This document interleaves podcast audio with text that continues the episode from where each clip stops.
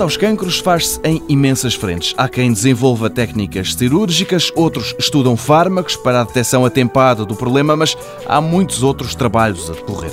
Em Coimbra, no Centro de Neurociências da Universidade, João Nuno Moreira lidera uma equipa que está a trabalhar numa nanopartícula avançada. O professor explica. Nanopartícula é como se fosse uma espécie de um caminhão que carrega mercadoria.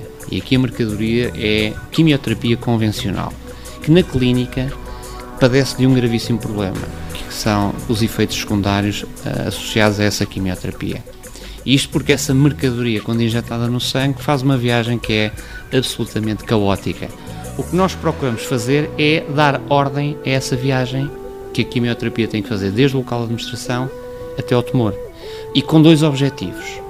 Não só prevenir os efeitos secundários, e estamos a falar, por exemplo, de queda de cabelo, eh, vômitos, e por outro lado, conjugar com isto também o aumento da eficácia terapêutica.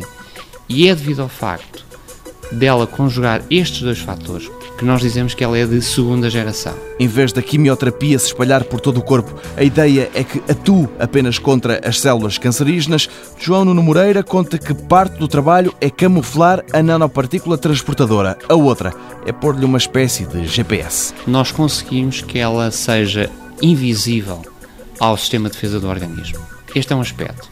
Depois, o segundo aspecto é que nós colocamos uma espécie de um GPS muito sofisticado. E, portanto, este GPS tem a capacidade de permitir que a mercadoria, portanto, o fármaco, seja entregue literalmente dentro das respectivas células.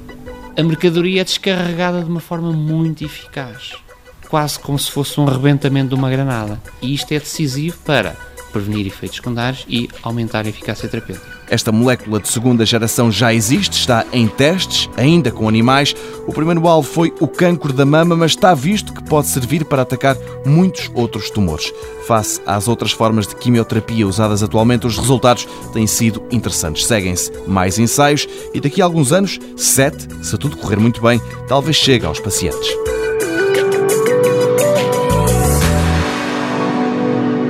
Mundo Novo, um programa do Concurso Nacional de Inovação BSTSF.